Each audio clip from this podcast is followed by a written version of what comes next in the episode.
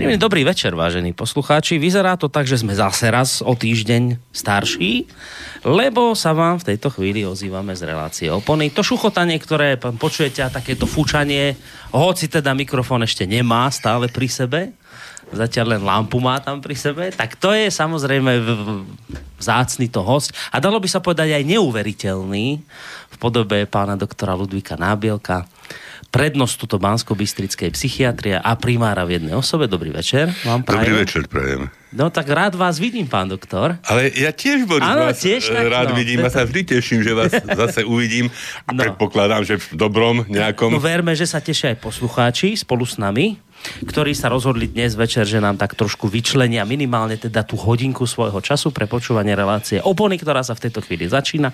Viete veľmi dobre, že to je relácia slova a pozor hudby, ktorú pán doktor vždy veľmi citlivo vyberú. Sú aj situácie, kedy si pritom pán doktor poplačú. Boli také. Ako človek sa tak nechá uniesť trošku. Tak zatiahnuť. Taká citlivá duša ste vy. A potom už aj zabudne, že prečo to a potom si už len púšťa, narieka, slzy mu tečú. A dnes to budú také tiež slzavé údolie? Nie, tak dnes ideme tak trošku také, nechcem to, že technické, ale aj... Možno na záver bude taká na zamyslenie. No, dobre, tak vážení poslucháči, aj nejaká, samozrejme, hudbička tu dnes zaznie tak, ako tradične v tejto relácii. Podstatné budú informácie, ktoré sa tu dnes od pána doktora dozvieme. Zaujímavú to tému vybral tí z vás, ktorí chodíte na našu stránku, či už teda tú našu facebookovú alebo našu rádiovú, tak už zrejme tušíte, aký program nás dnes čaká. Ja samozrejme o chvíľku dám slovo pánovi doktorovi a on vám ju sám najlepšie priblíži, že čože ho to inšpirovalo k výberu tejto témy, ale ešte predtým. Musím povedať dve zásadné témy. A síce, že spolu s pánom doktorom sa v tejto chvíli rozpráva Boris Koroni, takže vás pozdravujem tiež. To je skutočne asi veľké prekvapenie. To je veľmi dôležitá informácia, pán doktor, hlavne pre nových poslucháčov, ktorí nás nepoznajú, lebo hádam aj takí sú. Tak ale hádam by si nemysleli, že ide o reláciu, neviem, s Myšom Havranom, hej, alebo... No to dúfam, že nie. No, tak toto. A druhá ešte vec, taká informácia, zase raz skôr pre tých, ktorí si nás našli tak asi v poslednej dobe, je, že toto je taká kontaktná relácia, takže to znamená, že ak máte niečo, tak smelo do toho mailovo na adrese studio@slobodnyvysielac.sk, telefonicky na čísle 048 381 0101 alebo na našej internetovej stránke, tam je také zelené tlačítko otázka do štúdia. Toľko z mojej strany na úvod, pán doktor. Tak bolo to skutočne... Vyčerpávajúce to bolo. A závažné. Závažné a vyčerpávajúce to bolo. No, bolo by zahodno, nejako... Za čo? Zahodno. Jaj. No, zistiť tému dnešného večera, s ktorou ste sa rozhodli dnes našich poslucháčov tak trošku oboznámiť. Čo ste to vymysleli? No, čo a prečo? Uh-huh. Ste sa aj pýtali. Uh-huh. Tak som sa pýtal. Hej. Uh-huh. A začnem tým, že prečo, teda preto, že... že tam, že skončíte, som sa zlášil. Že slávny, myslím, že aj jeden z najznámejších svetových spisovateľov, autorov, možno, on to možno tak pôvodne nemyslel, ale ja som si tak uvedomil, že asi tak pre taká mládežnícka, hej, alebo nie celkom pre len filozofov literatúra, ktorú produkoval, teda slávny francúzsky románopisec Jules Verne by sa 8. februára, čiže nie tak dávno, skoro pred včerom alebo pred týždňom, dožil 190 rokov. A Boh vie, čo bude o 10 rokov, keď by bolo 200 rokov, tak radšej teraz ho spomenieme. Som si povedal, že spomeňme ho my len radšej teraz. No ja som si to tak aj nejak matne spomínal, lebo vrajím si, že a skutočne priznávam sa, nehľadil som na internet, ani do Wikipédia, ani do Google, ani nikde. A tak mi dneska napadlo, že čo to ten doktor vymyslel Žila Verna. A potom mi tak napadlo nejaká taká vzadu... Prebleskla taká nejaká informácia zo školy, ešte niekde vyliezla na povrch. Až tak? A vravím si, že on podľa mňa sa niekedy začiatkom februára narodil. si vravím, tak to mám také niečo zo školy, ale už veľa toho neostalo. Tak ale toto také torzo tam ešte niekde stálo, že to bude nejaký taký, že podľa mňa, že ten februárové narodenie, že toto, ten som to potom overil, pozerám, že 8. februára, tak som sa potešil, len si dobre, tak ešte niečo tam zostalo aktívne z tých školských čias. A tak to v podstate blahoželám. Ja ďakujem vám veľmi pekne, pán doktor. Lebo to, že by si človek predsa len niesol v pamäti, to sú také, zase ja toho až tak veľa nenesiem, takže ja tam mám miesto. Aha, že? No. Sa zamyslel pán doktor. Zamyslel, že či to je výhoda, alebo nevýhoda. No, že isté, keď už má niekto preplnené, hej, ja už mu ušami vytekávajú vedomosti, tak už tam asi ťažko nejakú ďalšiu doloží a takto. Práve, že? Ja? No, takže ostaňme pri tom, že je to obdivuhodné pre vás. No, vážim a cením si to, lebo vy ako väčšinou zase musím oceniť, že však vy si sem tam aj pripravíte nejaké, aj dokonca niekedy zákerné alebo prekérne otázky na tému, s ktorou prídem. A teda zasvetenie, hej, že nie len tak od buka do buka, takže aj toto svedčí o tom, že nie ste vy hociaký spolu komentátor. Ďakujem vám. No. Milí ste prišli dnes. Ale vždy chodíte. Ja sa snažím. Ale tak vždy chodíte, milí. No. V robote ma tak občas prekvapia, že vraj náladový, alebo neviem aký, ale... Náladový? No povedzte. No neexistuje. No a že niekedy mrzutý a že dokonca sa tak pýtajú mojej sekretárky, že akú má náladu, keď s niečím prichádzajú, že ako... Áno. Ja vás tak nepoznám, ale možno... Mne sa to nechce veriť. Vieme, možno keby ste sem prišli v bielom plášti, ako chodíte bežne u seba v práci, tak možno by také niečo z vás išlo, ale vás takto fakt nepoznám. Ja seba tiež nie. No, takže fajne. Takže Jules Verne. Takže totiž, však ja myslím, že to je taká téma, ku ktorej by skutočne sa dalo diskutovať možno hodiny a rozprávať, možno ani nejak diskutovať, ale rozprávať, lebo asi veľká časť našej, vašej a ďalších generácií bola na jeho knihách a verím, že aj bude na jeho knihách odchovaná. Ja možno troch mám takých autorov, už nie teda tých úplne detských kníh, hej, že Danka a Janka, neviem, o Štoplíkovi, ako sa mal a čo robil, kým ešte do školy nechodil, Elena Čepčeková, alebo hej, že ale už také vážnejšie knihy pre chlapcov a dievčatá, povedzme nad 10 rokov. 3 máte takých? No, troch takých autorov v podstate. A prvý z nich bol určite Jules Verne, ktorého som si uvedomil. A dvaja zvyšný Čapek a... Nie. Nie? Ja som si myslel, že Čapka mi povedal. Nie. Lebo to bol Čapek... tiež taký trošku vizionár. Hej, ale Čapek už je taký dospelejší. Hej, tam sú predsa len témy, ktoré sú možno náročnejšie. Ja tých detských, takých nie celkom detských, ale teda už takých tých detských... Prechodových. Nie, ešte teda zamilovaných napríklad, hej, alebo tak. Čo sú potom už asi atraktívne témy v pokročilejšom veku, ale také tie témy takých, hovorím, zdôrazňujem chlapcov a dievčatá, nie len chlapcov. A teda prvý, Jules Verne, aj s celou jeho obrovskou knižnicou, ktorú priniesol svetu a teda aj tejto generácii. Druhým takým, čo som miloval a doteraz, aj Verneho, aj tohoto si doteraz prečítam, bol... už tu spomínaný Arkadij Gajdar a jeho súbor kníh zase z ruského prostredia, sovietského prostredia, teda sovietských detí, dospievajúcich, či už Timura, jeho družina, čo sme hovorili o tom Malčišovi, Kibalčišovi, to vojenské tajomstvo. Úplne fantastická kniha, ktorá človeku dala aj množstvo poznatkov historických o tej dobe, ktorá bola rôznym spôsobom skresľovaná, hej, či už z tej strany, alebo z onej strany, povedzme z obdobia ruskej revolúcie, sovietskej revolúcie.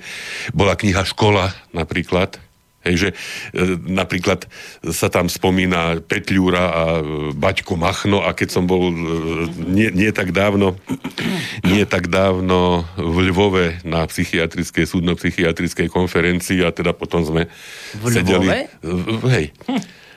s organizátormi, a teda som vedel, čo sa mám pýtať, že kto bol Baťko Machno, a veľmi ocenili, že teda poznáte, odkiaľ vy poznáte Baťka Machna. No hovorím z knihy Škola od Arkadia Gajdara. Teda Čuk a Húk, to boli, a filmy krásne boli na tieto témy nakrútené. Na tretí, neviem, či tohoto budete poznať, ale tiež napísal sériu niekoľko, možno desiatok kníh. A tiež sa stali takými kultovými knihami. Nie len zase pre to obdobie, ktorému boli určené, ale, to poviem aj ďalej, bol Arthur Ransome. Kto? Arthur Ransome, britský autor. Však, keby si mi povedal Conan Doyle, tak áno, ale... To je pes Baskervillský, hej. To je iný Arthur. Hej, že tam by deti utekali, keby ich obháňal pes Baskervillský. Možno len keby sa objavila zmienka, že príde. Ale to je atraktívne detské čítanie, taká bojíte sa toho tam. Hej, isté. Ale teda skutočne takéto detskejšie, od tých, povedzme, pre tie deti od 9 do 15, alebo tak. Tento Arthur Ransome, neviem, keď vám niečo hovorí meno, možno názov knihy, že Lastovičky a Amazonky, alebo Holubia pošta, a hovorím, celá séria, možno niekoľko desiatok knih, a sú teda ľudia, ktorí doteraz si plnia svoje detské sny, ja som tiež bol medzi nimi, ktorí skutočne kvôli tomu sa vybrali, povedzme, do Anglicka, do tej tzv. Jazernej oblasti Lake District, kde sa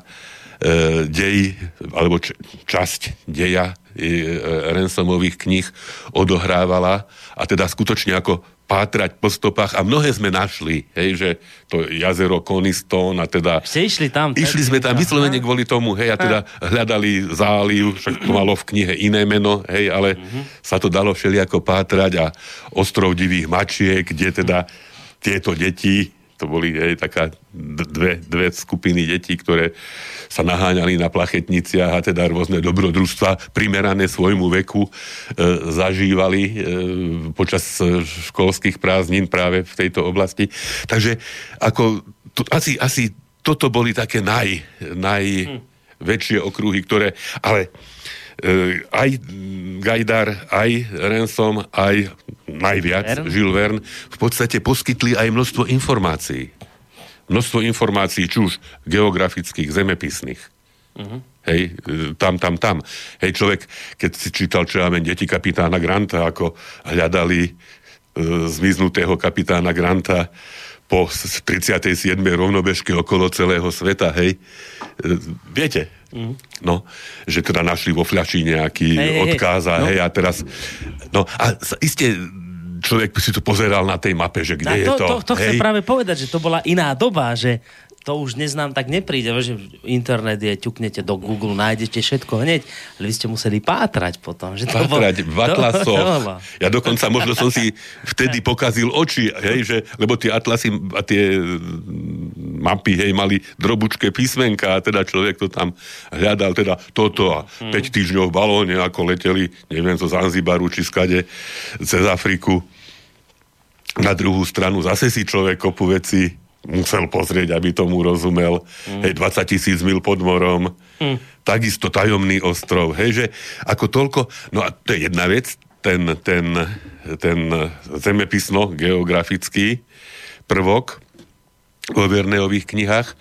Druhá vec, ten iným spôsobom náučný, poučný. Hej, že ako na môj veru, že z tohoto obdobia človek čerpá možno celý život. A iste, bolo už na čo potom nasadiť, hej? Ďalšie poznatky, hej, že čo ja viem, keď sa skupina stratila niekde na tom tajomnom ostrove, a boli tam teda ľudia, ktorí si dokázali všímať a boli dostatočne vzdelaní, tak našli rudu, našli rastliny, našli možnosti, ako pestovať, ako prežiť, skrátka. ako si vyrobiť, povedzme, nástroje a ďalšie veci životnej potreby, hej, podobne. A to bola asi prvá kniha, ktorú som od Verneho čítal 2 roky prázdnin. Yeah. A zase to si pamätám veľmi, veľmi presne, ako sme sa k tomu dostali. Tuto v Bystrici sa to stalo. Sme chodievali k mojim starým rodičom na prázdniny. 4 bratrancov, teda 3 bratranci a 1 sesternica, Mira. A Janko s Petríkom, oni boli teda synovia otcovho brata a teda my 2. A sme často strávili, okrem Donovalov, nejaký čas aj u starých rodičov v Banskej Bystrici. A raz, neviem, ako k tomu prišlo, starka vytiahla z komory nejaké staré knihy. A teda sa na to pozreli a strašne si pamätám, ako veľmi ma mrzelo, že keďže Janko, bratranec, o 2 roky starší, bol teda o 2 roky starší, tak 2 roky prázdnin prischli jemu. Jasné. A mne ostala kniha o doktorovi Doolittleovi a jeho zvieratkách, čo som cítil ako takú drobnú krivdu. Lebo som si už tak ako predstavoval, že by som si teda skutočne zaslúžil aj tie 2 roky prázdnin. Tak samozrejme, že sme si ich povymieniali a teda prečítali. A to zrejme aj cieľene Verne trošku, hej, smeroval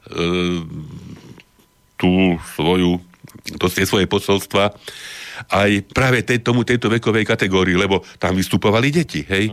V 2 rokoch prázdnin vlastne to boli deti teda toho školského veku, základnej školskej dochádzky, by človek povedal.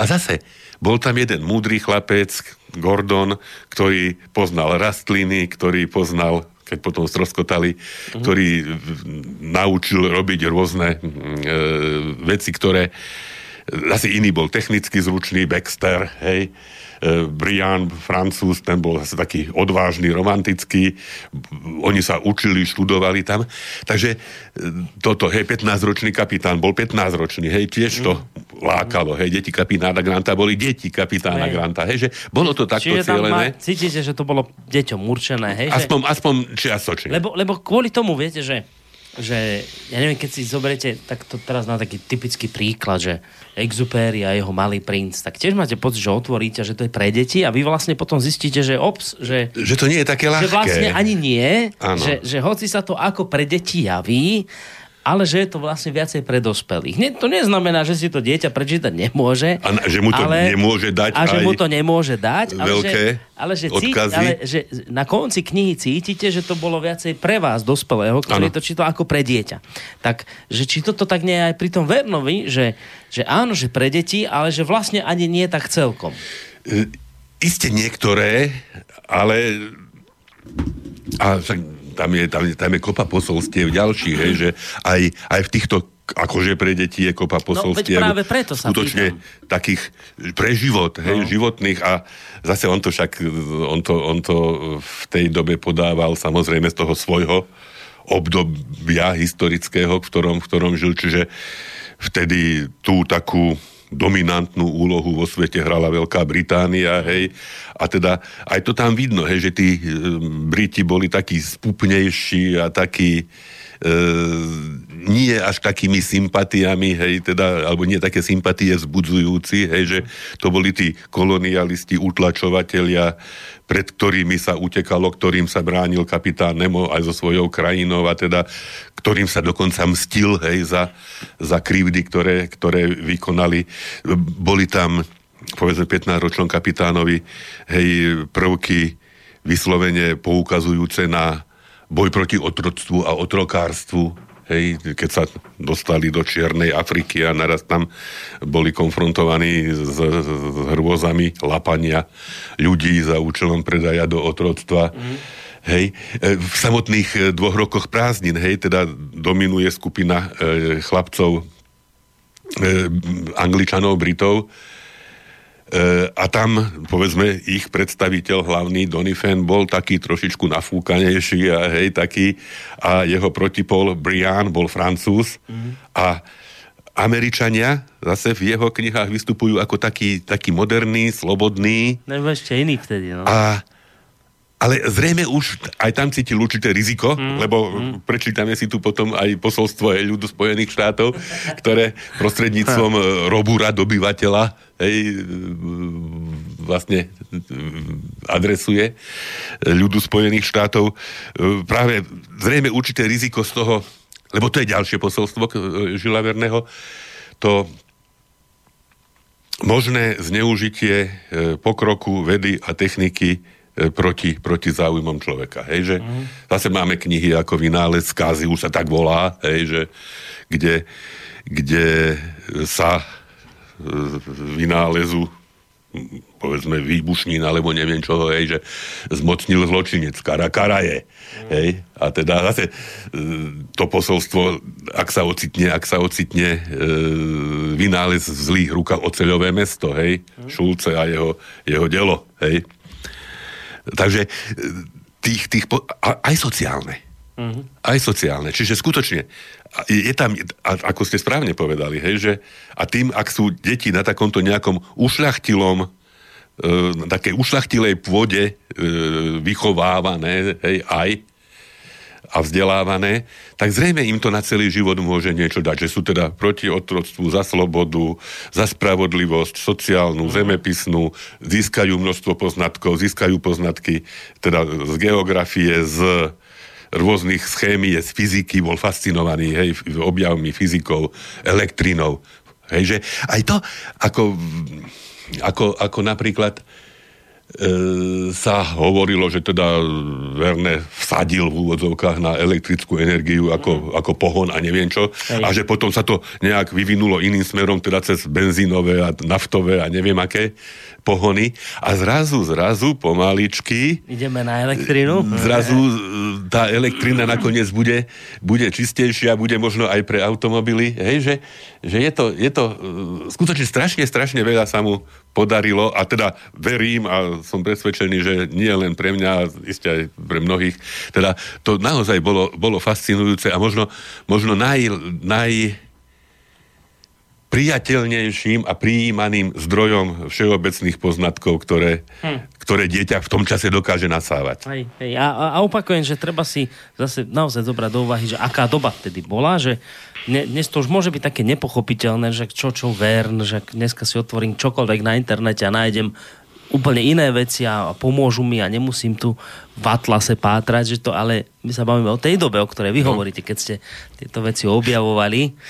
Cesta okolo sveta za 80 dní, hej, čiže krok za krokom, cez Suez a cez Indiu a cez... Si pozerali, že kadia to vlastne išlo. Samozrejme, hej, Varanasi a potom do San Francisca a potom Durchom Amerikou.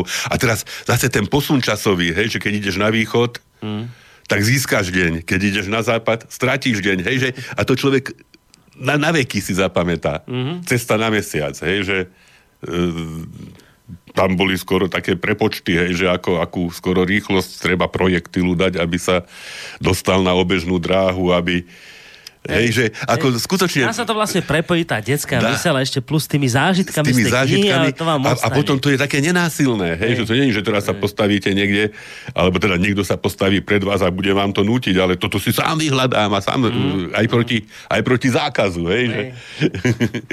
Takže ako skutočne myslím, že tento človek si zaslúži takúto reláciu. Zaslúži, keby už rovno pre nič iné, tak pretože teraz sme si nedávno pripomínali výročie jeho narodenia, 8. februára, ako ste hovorili. Mňa už len teraz zaujíma, že ako to vy vlastne idete teraz hudobne prepojiť s tým Žilom Vernom. Lebo pozerám na ten čas a už by sa patrilo prvú pesničku si hádam aj zahrať. Boris. Aké tam máte tie mostíky k tej... Ale však to je také jednoduché. Aj... Už sa pozerám na názov pesničky prvej. Prvá pesnička, žltá ponorka. No. Není to Nautilus, tak. Na ktorom... 10 000, ideme pod pod more, teda... Tak, 10 000. To bolo 20 000 mil pod morom. Však nie do hĺbky, to bolo však na dĺžku, hej. Čo bolo na kormidle Nautila, hej, teda ponorky kapitána Nema. No mobilis in mobili, ako pohyblivý v pohyblivom, hej. Nezabudnem nikdy, hej, to ako...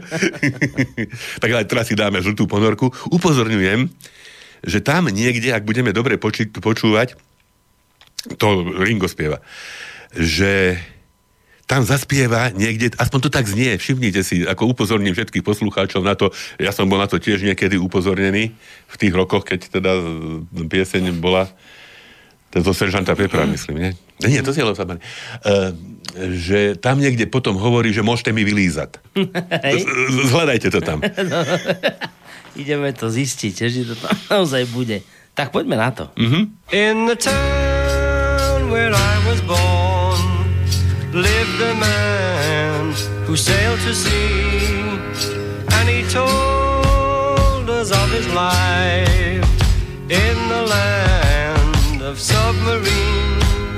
So we sailed unto the sun till we found the sea of green and we lived beneath the waves in our yellow submarine.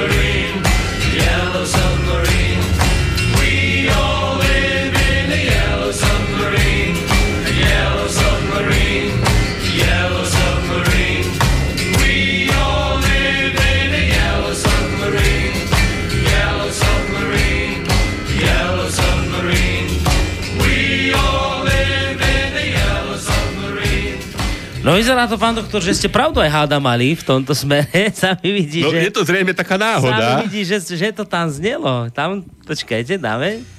Pozor, ešte dáme si to... Pod lupu? Tuto niekde. No, tam to znelo. Máte vy pravdu, pán doktor. Neviem, komu Beatles tento odkaz adresovali. No, dá sa to niekde objavilo. Pri autorovi... To je taký rozbor hudby, dá sa povedať. Hej. No, ale toto je naozaj zaujímavé, to som ešte nikdy nepočul. Tak ďakujeme, že ste sa podelili s touto vedomosťou aj s našimi poslucháčmi. Vidím, že ste si vy aj nejaké dielka donesli, že teraz ideme niečo z nich. Nie. Ešte nie, ešte nedozrel čas. Nedozrel ešte celkom čas, lebo... Máte niečo ešte iné. Tak pripravdu. Máme tam ten obrázok. Obrázok, vidíte, máte vy pravdu. Máme tam obrázok. Ojojoj, no. Ten sme ešte vôbec nespomenuli. A máme tam aj citátik. A práve však ten citátik môže byť trošku aj polemický, aj keď je jasné, čo tým chcel autor povedať. Hej, teda, že Zem nepotrebuje nové kontinenty, ale nových ľudí. To myslím, že si môžeme aj teraz uvedomiť. Ale možno niekedy v budúcnosti sa aj tie nové kontinenty zídu, lebo a dokonca možno nové planéty, ale to už je taká ozaj utopia, imaginácia v tom slova zmysle, lebo či už z hľadiska klimatických zmien a všelijakých zlých časov, ktoré možno našu Zem čakajú. Ale každopádne, pokiaľ ľudia nebudú nejakí iní, ako sa to teraz vyvíja a k čomu to smeruje, tak sa tých nových kontinentov ani nových zemí asi ani nedožijeme. Aj keď teraz oslavujeme iného vizionára, lebo teraz o jednom hovoríme, o Julesovi Vernovi, Iný vizionár nás teraz prekvapil v podobe Elona Muska. Dosť asi zachytili tu jeho raketu, čo vyniesla jeho auto do vesmíru. No, kvôli tomu to spomínam. To je tá elektrína, hej, možno a tie jeho Tesly. On niečo vyrába Tesly. Áno, Tesla, auto, tie elektronické, ale nie len, on toho má strašne samozrejme veľa. Toto je jeden z jeho veľkých počinov. Preto to spomínam, lebo on hovorí, že vlastne akoby posunul, a nie len on, aj mnohí iní hovorí, že on týmto krokom posunul ľudstvo bližšie k ceste na Mars. Takže keď hovoríte, že raz možno aj nové kontinenty, tak... Hej, tak ako to už len tak, akože aby človek zapolemizoval s veľkým autorom, že možno aj tie nové kontinenty nakoniec nemusia byť na zahodenie. Nakoniec, ak sa to tak zoberie, v súvislosti s klimatickými zmenami sa otvárajú veľké priestory Arktídy, pomaly bude vojna o Arktídu, hej, no. Že, a o zásoby, čo ja viem, ktoré sú tam a ktoré doteraz boli nedosiahnuteľné. Nakoniec zase sa vrátime k Vernemu a k všetkým tým severozápadným a severovýchodným morským cestám, ktoré boli hľadané, hej, napríklad dobrodružstva kapitána Hatterasa, neviem, kde je tie... Zase to, si predstavte, Boris, ako také dieťa, tam tu spleť ostrovov od Grónska na severe, Buffinov ostrov, Ellesmerov ostrov, Hudsonov záliv, Davisov prieliv, Miss Farwell, hej, Miss s Bohom, hej, tam tí, ktorí išli tadiaľ hore, tak zakývali misu s Bohom a niektorí sa vrátili a väčšina zrejme už nie. Takže ako to všetko človek tak... No a toto sa možno pod vplyvom klimatických zmien otvorí a sú to skutočne potom tie nové kontinenty, aj keď ich človek možno má, hej, alebo sú tu, ale neboli k dispozícii. No pre mňa bolo pri ľuďoch, keď budete pokračovať, vidím, že ste rozbehnutí, len jedna taká drobná ako zastávka, že čo chcem povedať, že mne bolo pri ľuďoch typu Jules Verne, alebo keď zoberiem iného, už nie je tak až, ani náhodou nie detského spisovateľa v podobe Georgea Orwella, mne bolo na nich fascinujúce to ich vizionárstvo, tá ich schopnosť akoby predvídať veci, ktoré sa ešte len stanú a napísať to, alebo to povedať spôsobom, ktorému aj vtedajší človek rozumel, ktorého len tak ako to, on iste to vtedy bral ako takú vec, ktorá sa nikdy nemôže udiať, nikdy to nebude, vlastne my dnes vidíme, že je, že aj ten Orwell mal pravdu, obrovskú, žiaľ Bohu, hroznú a že toto mňa na tých ľudí fascinuje, že medzi nami existujú ľudia, ktorí akoby vedia tak vycítiť niektoré veci, ktoré bežnému človeku unikajú. To je tá imaginácia, tá predstavivosť, hej, no. Že tie isté informácie, hej, tie isté vstupy dostávali ako všetci ostatní, hej. A dokázali z nich poskázať vytvoriť úplne odlišné a úplne fascinujúce výstupy. No. Že to nie, detail si vedia uvedomiť. Zrejme, ako sú talenty na umenie a rôzne druhy umení a rôzne zručnosti, či už telesné, hej, alebo medicínske, talenty, neviem, aké talenty. A zrejme aj toto je jeden typ talentu, ktorý teda dokáže takéto. On sa veľmi bránil napríklad takému, že nejaká vedecko-fantastická, hej, literatúra, vtedy ešte neexistovalo, možno to slovo science fiction, neviem, skôr nie asi ako áno, ale on to podával ako možnú, ako to umenie možného, hej, alebo takéto niečo, hej, že to sa mi páčila taká niekedy v 80-tych rokoch možno bol taký, už neviem, asi už nežije, Vincent Čabík, literárny kritik. A ja som tú knihu ani nečítal, pravdu povediac, ale sa mi fantasticky páčil názov jednej z jeho knih, že Indície imaginárneho. Hej? A je tam veľa takého tajomného, skrytého, hej? Že tie indície imaginárneho, tak zrejme aj Jules Verne ich. No a aj ten obrázok, teda, keď už som taký rozbehnutý, ak si všimnete, sú tam také lode, on je to súboj lodí v podstate a je to súboj lode Albatros, takej tej väčšej, tej, ktorá... Lebo, no to sú vzducholode. No nie, jedno je loď. Jedno je vzducholoď, teda to bol veľmi vážny problém v tom období Verného, teda lietadla alebo letúne ľahšie ako vzduch, to boli vzducholode balóny, ktoré teda boli vlastne prvé, ktoré sa dostali, ktoré umožnili človeku odlepiť sa od zeme po neviem koľkých, po celej histórii ľudstva. A proti ním sa postupne rozvíjala teda technika a nakoniec nadobudla jasnú prevahu, hej, teda tých lietadiel, letúňov ťažších ako vzduch, hej. To teraz vlastne už len tie, hej, okrem nejakých vyhliadkových balónov, ktoré slúžia skôr pre nejakú takú momentálnu, lokálnu, jarmočnú, hej, atrakciu, tak tie sa presadili, ale v tom čase to ešte nebolo také... Tam sa to ešte iba lámalo, tam sa to lámalo, hej. No a práve, že aj Jules Verne sa na tú správnu stranu, hej, teda už vtedy zase vo svojej vizionárskej presnosti dokázal prikloniť, že jasne, bolo mu jasné teda, že to budúcnosť patrí tým lietadlám ťažším ako vzduch. A teda okrem iného... Preto tá loď taká normálna. Okrem iného sa tomu venuje román Robúr dobyvateľ, ktorý zase má v sebe aj tie ďalšie aspekty, hej, aj ten aspekt sociálny, aj ten aspekt varovný. A tu som si teda pripravil, čo... Lebo tam došlo k súboju, hej, tých vlastne... Tá vzducholoď sa volala Go Ahead a tam boli akože dobrí a Robur bol taký spupnejší vedec a teda chcel dokázať, že tieto lietadlá ťažšie ako vzduch, čiže uniesol týchto ľudí nejakých a teda ich vozil a ukazoval, že ako to je. Nebol on ešte taká nejaká úplne nesympatická postava, hej, len bol tiež akoby vizionár. No a toto je, hej, teda v závere potom v vzdušnom súboji Albatrosu a Go Ahead, keď teda Go Aheadu pukol balón a rútil sa k zemi, tak Robur zachránil týchto z toho balóna na svojej palube a vlastne zostúpili blízko k zemi a tam teda Robur prehovoril svoje posolstvo, že občania Spojených štátov, ukázal som vám svoj pokus.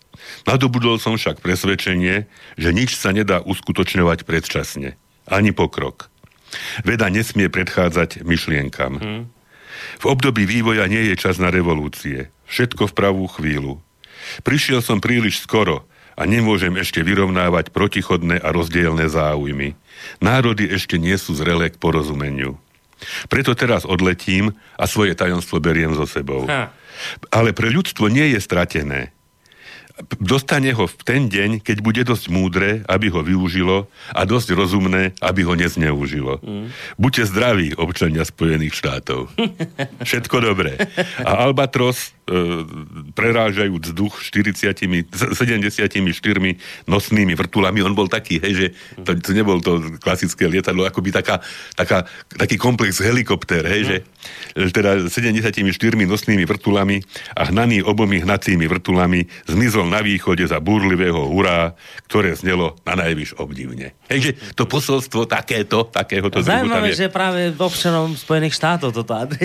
Zrejme, už Verne vycítil určité riziko, hej, že tuto tá Európa taká zaspatá trošku a tam... A že tam pôjde vlastne ten vývoj rýchlejšie ako pochopenie ľudí. Ako pochopenie a teda tam a asi potom... vznikne to najväčšie riziko pre budúcnosť a prežitie ľudstva.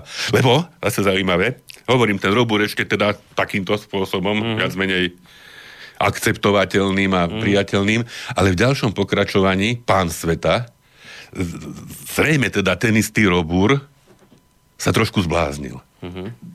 A tam už akoby, tam ďalšie technické, hej, že teda vozidlo, ktoré sa premení na letúň, keď je potrebné, hej, povedzme, alebo loď, ktorá pláva do Niagary a zrazu roztiahne krídla a vyletí.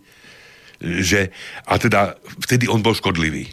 On už bol škodlivý, bol spupný, bol potápal lode napríklad ako dôkaz svojej sily a teda sa predstavoval ako pán sveta a vlastne skončil tým, že už mu nestačilo vyzývať ľudstvo do nejakého boja, tak vyzval božstvo a letel do búrky a teda tam ho zrazil blesk. Hej, že, ako bolo tam také ďalšie, hej, teda poučenie, že možno ešte krutejšie ako toto. Nestačilo to slovné. Zaujímavé. Také mi to... Nie, tak, jak ten Čapkov krakatit a tieto veci. Aj vojna s mlokmi. Hej, podobné, ako, kam mamon, hej, a túžba po moci. A zase presne ten istý moment v tom, že keď sa ľudstvu dostane nejaký vynález, ktorý ešte príde v dobe, keď nie je to ľudstvo mentálne, akože ani nie mentálne, morálno-eticky na to, tak, aby tento vynález mohlo dostať, že to je tak, že všetko by vám mohlo slúžiť vlastne... A málo všetky slúžiť... tieto obrovské vynálezy by mali byť len na to, aby robili dobre ľuďom a nie ich ohrozovali priamo na existencii. Opačne to bolo poňaté, tak milo v tom filme Golem, kde hral Jan Werich, že on najskôr ničil všetko a potom akože oni dospeli k poznaniu, že však my vlastne ho môžeme na pečenie chleba, na dobrú vec. A dnes sa na tom smejeme, no dobre, socialistický film, všetci budú mať všetko a budeme mať dohromady. Ja neviem, či to bol socialistický. Ale tak mal takú myšlienku. Tak sa to berie, že však to nakoniec to vlastne bolo celá taká socialistická myšlienka, ale vo výsledku to jadro toho celého bolo správne, že vlastne zlú vec, keď to pochopíte morálno-eticky, a nie že mentálne, vy mentálne to môžete chápať, ale keď nejdete to etické cítenie, tak vy nepochopíte, že toho golema môžete použiť na dobrú vec. A jadrová energia je skvelá vec na výrobu elektrie, ale môže vás aj zabíjať. Navždy celé ľudstvo. A to je presne toto, že... Kým si ľudia používali meče a neviem čo, tak sa iste vyhubila podstatná časť ľudstva, ale nebolo toto globálne ohrozenie celého sveta, ale už tedy sa hovorilo, prekujeme meče na pluhy a sústruhy, a takéto, To sú presne, tie veci. Takže tak... No čo, ideme zahrať niečo, pán doktor? No zahrajme, a tak zase sa mi to tam hodí práve k tomuto Roburovi a k tým jeho extrémne rýchlým vozidlám a albatrosom a neviem čom. Tak, je tam samozrejme skladba Speed King, teda kráľ rýchlosti a samozrejme od Deep Purple, myslím, že nikto nemôže proti tomu Boris nič namietnúť. Nikto, to mi je úplne jasné, že keď ide o Deep Purple, tak vôbec nikto. A myslíš, že tomuto Roburovi hodí, Určite, tak poďme na Deep Purple.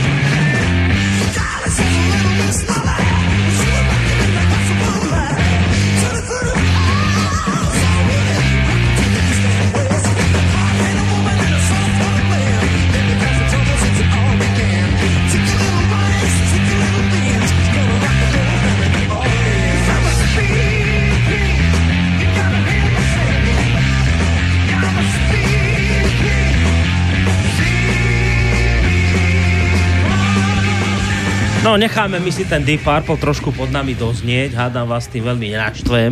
No, tak vidím, ako sa si čas beží. Práve, toto je to, že to je... Toto ako neviem, Boris, čo to vy robíte tými hodinami. Relatívny čas tu funguje. Naozaj. O tom by vám vedel Einstein veľa povedať, o tejto relatívnosti. To raz mi ten pán, čo som vám spomínal, hovorí, že najkratšia hodinka, hej, že áno, ako rýchlo prejde. Preletí to, no. Tak máme ešte jednu pesničku pred sebou, ale ako som sa dozvedel cez pesničku aj jednu veľmi dôležitú informáciu, ktorou sa musíte podeliť. Ono, teraz by sme akože skončili s Vernem a hej, mám tu Ludluma. Robert, čo tu Ludlum, máte? Robert Ludlum, Faktor Hades. Sme tu spomínali Ludluma, to je ten americký autor, hovorí sa akože otec politického thrilleru. A jeho špionážne romány sú natoľko presvedčivé a vieryhodné, že na neho CIA nasadila zvláštneho agenta. A tu som našiel teda takúto stať, budem sa ju snažiť teda prečítať. Ale toto je pravdivá informácia s týmto? Zatiaľ hej. Hej, naozaj hej. Ho nasadili špeciálne. Hej, lebo ako... Lebo tá také veci písal, že vravel si, že nemá teda, odkiaľ to má, a teda ako na to prišiel. Aha. No a toto je taká teda imaginácia, ktorú považujem za... Však nás hovoria, že sme konšpiračné rádio. Hej, my si môžeme dovoliť už všetko. Áno. Tak počúvajte. No. Ako riaditeľka Federálneho strediska lekárskych zdrojov bola Lili Löwensteinová vzdelaná, riadne preškolená a vo svojej profesii patrila ku špičke. Bola v kancelárii sama a dívala sa na prestížne ústavy zdravia, nevidela však ľudí, budovy, skrátka nič. Pred očami mala iba svoj problém, ktorý jej nedovoloval myslieť na nič iného. Problém, ktorý takmer nebadateľne narastal celé roky, až ju zavalil ako ohromný balvan. Lili prepadla hazardu. Bola závislá na hazardných hrách. Najskôr chodievala na dovolenku do Las Vegas, potom si našla prvú prácu vo Washingtone a chodila do Atlantic City, pretože tak sa mohla dostať k hracím stolom rýchlejšie. Hrala počas víkendov, alebo keď mala deň voľna, a dokonca niekedy mala voľno cez noc a jej hrácka náruživosť rásla úmerne s výškou dlhov. Stávkovala telefonicky, v baroch, nakoniec začala požičiavať peniaze od ľudí, ktorí jej za úroky poskytovali, ktorí tieto požičky poskytovali za úroky anonymným zúfalcom, ako bola ona. V súčasnej dobe už dlhovala vyše $50,000. Zavolal jej však jeden muž, ktorý sa odmietol predstaviť a povedal jej, že už skúpil všetky jej dlžoby a rád by sa dohodol na splácaní. Mala strach a uvažovala, čo má robiť. Nerobila si žiadne ilúzie. Mohla ísť na políciu, ale tak by všetko vyšlo na javo. Prišla by o prácu a asi by skončila za mrežami, keďže pri nákupe kancelárskeho vybavenia niekoľkokrát úmyselne nadsadila ceny a rozdiel zhrabla do vrecka. Brala aj drobné. U vášnivých hráčov to tak býva. Tá osoba, agent Bill Griffin sedel v jednej zo zadných kójí športového baru a sledoval, ako vchádza. Vyzerala presne tak, ako očakával. Stredný vek, stredná trieda, upetá a nevýrazná. Vyššia, aj o pár kilov ťažšia, hnedé vlasy, hnedé oči, srdcovitá tvár, malá brada. Jej šaty prezrádzali istú zanedbanosť. Kostým vyzeral dosť obnošene a rozhodne jej nepristal, ako by sa patrilo na riaditeľku veľkého štátneho zariadenia. Mala roztrapatené vlasy s presvítajúcimi šedivými korienkami. Skrátka hazardná hráčka. No a teda všeličo jej ponúkol, hodil jej kosť. Môžete začať od nuly, zmažem vaše dlžoby. Nikto sa nikdy nedozvie a dám vám dosť, aby ste mohli začať znovu. Čo tomu hovoríte? Začať znovu? Na tvári Löwensteinovej sa objavil vzrušený rumenec. Jej oči sa na okamžik rozžiarili nadšením. Rovnako rýchlo sa však zamračila. Mala vážne problémy, ale nebola hlúpa. Záleží na tom, čo pre vás bude musieť urobiť. Uh-huh. V dobách svojej služby u vojenskej rozviedky bol Griffin jedným z najlepších náborárov spolupracovníkov za železnou oponou. Lákal ich na osobné výhody, morálne princípy či spravodlivú vec, až nakoniec podľahli. Keď potom nechceli poslúchať, čo sa vždy skôr alebo neskôr stalo, odložil cukor, pritiahol šrauby a zobral do ruky bič. Túto stránku svojej práce príliš nemiloval, dobre ju však ovládal. Prišiel čas vziať na Löwensteinovú bič. Vlastne ani nie, povedal. Nezáleží na ničom. Nemôžete ma vyplatiť a nemôžete si dovoliť byť prezradená. Ak si myslíte, že je to inak, tak vstaňte, zmiznite a neokrádajte ma o čas. Všetko zmažete, 50 000. Tieto slová jej rozjasnili mozog ako záblesk slnka. Začať znovu, prebudiť sa zo zlého sna. A peniaze. Opravdu by mohla začať od nuly. Ísť na liečenie. Toto sa už nesmie nikdy stať. Nikdy. Zľahka si utrela oči. Náhle sa jej chcelo tohoto muža poboskať a objať ho. Čo odo mňa chcete? No, takto sa mi páčite. Vedel som, že ste múdra. A ja potrebujem múdreho človeka. Zasmial sa. Už ste sa oklepali, čo? Nikomu sa neskrívi ani vlások. Stačí vymazať pár záznamov. Potom budete voľná. Záznamy? Vymazať? Jej záznamy? Nikdy. Zachvela sa, hneď sa však ovládla. Čo čakala? Prečo by ju inak potrebovali? Ako šéfka Federálneho strediska lekárskych zdrojov bola správcom všetkých záznamov. Pochopiteľne to boli lekárske záznamy. Griffin ju pozoroval. Nastala kritická chvíľa. Prvotný šok nového spolupracovníka, ktorý zistil, čo bude musieť urobiť. Zradiť vlast. Zradiť zamestnávateľa. Zradiť svoju rodinu. Zradiť dôveru. Skrátka všetko.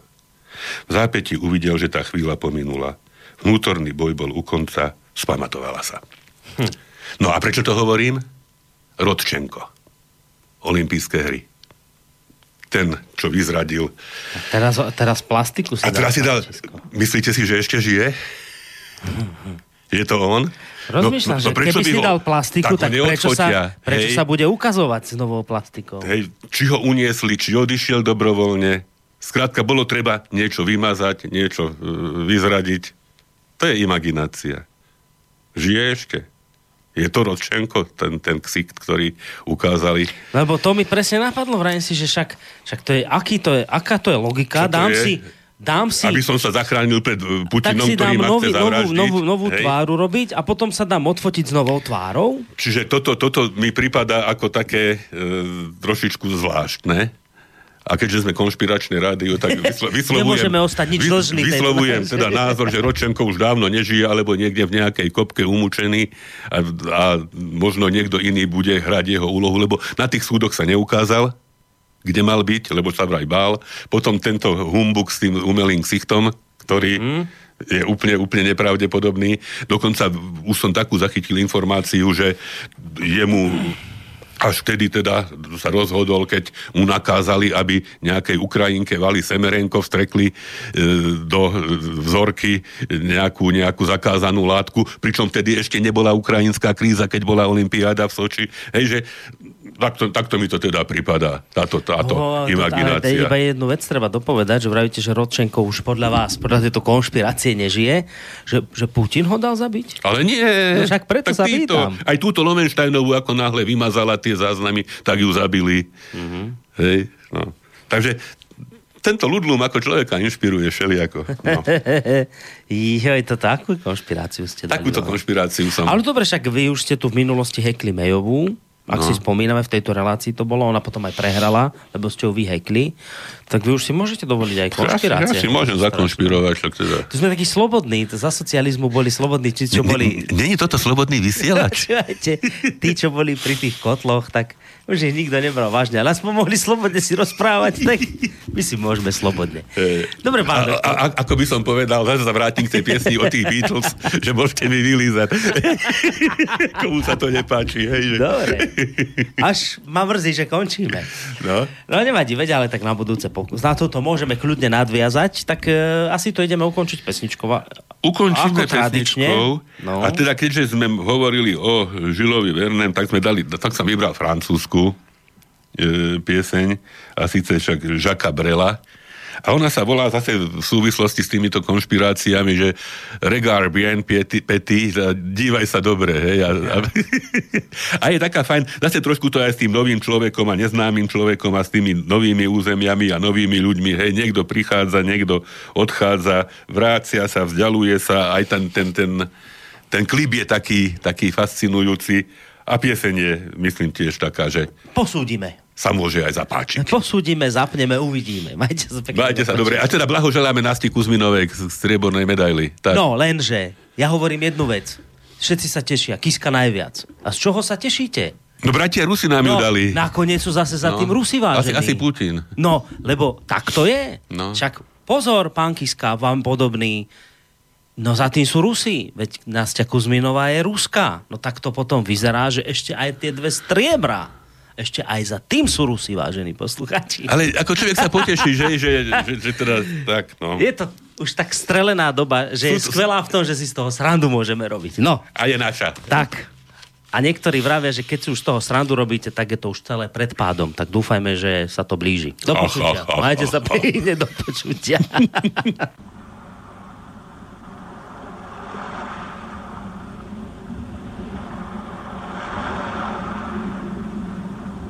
Pozor. Ešte som zabudol. Čo?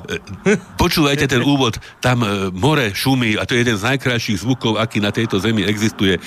Bol tu, keď ešte ľudstvo nebolo a bude, aj keď ľudstvo nebude. More naráža na breh.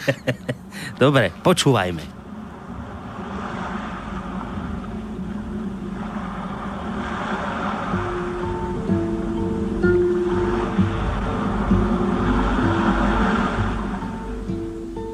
Regarde bien, petit, regarde bien. Sur la plaine, là-bas, à hauteur des roseaux, entre ciel et moulin, il y a un homme qui vient, que je ne connais pas. Regarde bien, petit, regarde bien. Est-ce un lointain voisin, un voyageur perdu? En revenant de guerre, un montreur de dentelle et son abbé porteur de ces fausses nouvelles qui aident à vieillir. Et c'est mon frère qui vient me dire qu'il est temps d'un peu moins nous haïr. Ou n'est-ce que le vent qui gonfle un peu le sable